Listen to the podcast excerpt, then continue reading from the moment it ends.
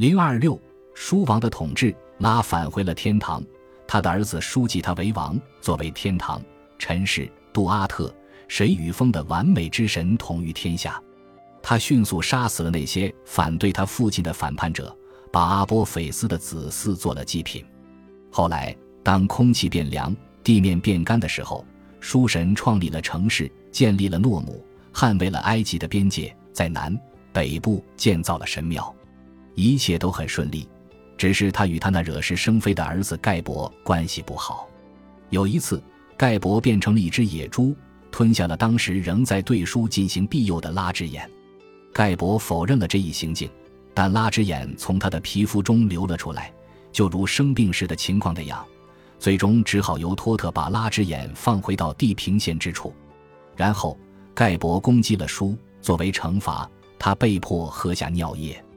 盖博化身为一头公牛，与他的母亲泰夫努特发生了性关系，这也激怒了他的父亲。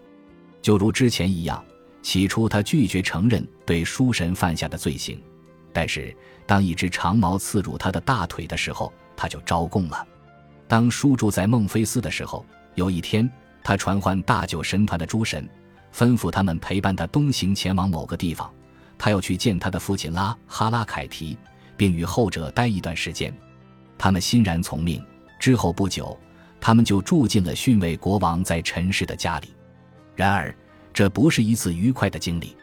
当诸神享受着与拉在一起的快乐时光的时候，阿波菲斯的子嗣们，沙漠中的到处劫掠的反叛者们。他们从东方而来，计划干一些破坏的勾当。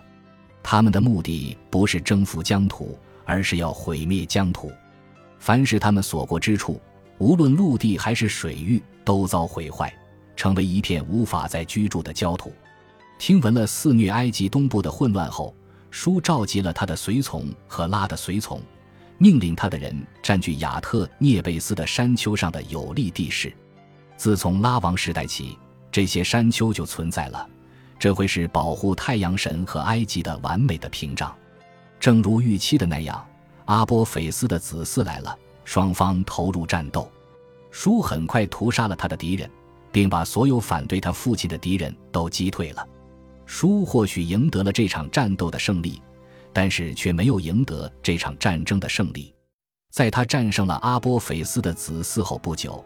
一伙反叛者领导的一场革命在叔的宫殿爆发了，叔被击败了，陈氏陷入了混乱。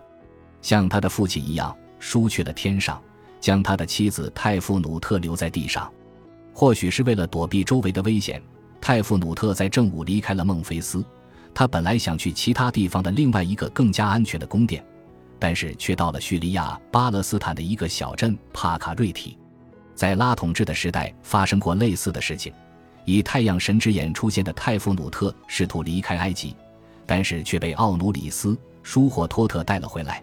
这一次则是盖博去寻找他的母亲，将他带回到宫殿里。埃及并不比异域更安全，一场大规模的骚乱仍笼罩着宫殿。一场强暴风雨来临了，在这场强烈的风暴中，不论人还是神都看不清彼此。所有人在宫殿里被困了九天，直至混乱平息，天气恢复正常。终于，盖博正式登上了他父亲的王位。他的臣属们在他的面前亲吻大地，然后盖博赞扬了刻在赫利奥波利斯的伊山德圣树上的他父亲的名字。圣伊山德树上由托特刻写上了所有埃及国王的名字及其享国的时间。